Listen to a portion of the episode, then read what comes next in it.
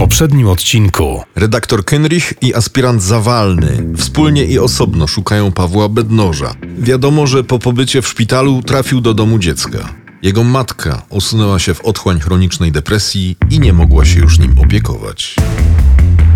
Bielsko-Biała, 29 sierpnia, godzina 7.20. Dolińscy byli majętnym małżeństwem. Mieszkali w Bielsku, w willi przy ulicy Słonecznej. Kilka dni poszukiwań Piotra Dolińskiego nie przyniosło efektów. Policjanci znaleźli tylko telefon zaginionego. Ktoś go wyłączył i wrzucił do najbliższej studzienki kanalizacyjnej. Mąż przed zaginięciem kilkanaście razy dzwonił na numer 695 15. Wie pani może do kogo? To numer na kartę. Nie wiem, nie rozumiem. Może nie miał przede mną tajemnic. W domu nie znaleziono żadnych pamiątek czy zdjęć Piotra Dolińskiego z okresu przed małżeństwem. Jakby dokładnie zatarł ślady pierwszych 27 lat życia. Mniej więcej w tym samym czasie, w piekarach, redaktor naczelny wchodził do gabinetu prezydenta miasta.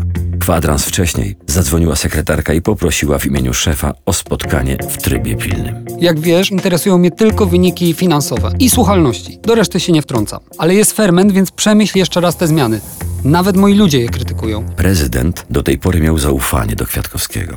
Cenił go, ale ostatnio nabrał wątpliwości. Gdziekolwiek się pojawił, spotykał niezadowolonych ludzi, na których coraz większy wpływ miała miejska opozycja. Widział w tym początek efektu kuli śnieżnej. Najbardziej niepokoił go spokój, wręcz obojętność Kwiatkowskiego. Po drugiej stronie ulicy Bytomskiej redaktor Kynrich, wychodząc na ocienione o tej porze dnia patio, by odetchnąć świeżym powietrzem, spłoszył statko wymęczonych upałem gołębi. Usłyszał dzwonek telefonu. Redaktor Kindrich? Tak. Mam informację na temat Pawła Bednoża. A z kim mam przyjemność? Na tym etapie to nieważne. Czy kontaktował się już pan w tej sprawie z policją? Nie, i nie zamierzam. Liczę, że współpraca z panem bardziej mi się opłaci. M- Muszę pana uprzedzić. Nie płacimy za informacje. Rozmówca Kenricha zamilkł na chwilę, Rozumiem. No to żegnam. Chwileczkę, porozmawiajmy. Może się spotkamy. Po co? Nie wiem, może się jednak to panu opłaci.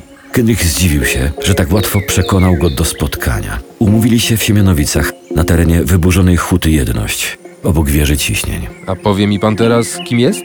Kolegą Pawła. Kolegą Pawła z domu dziecka.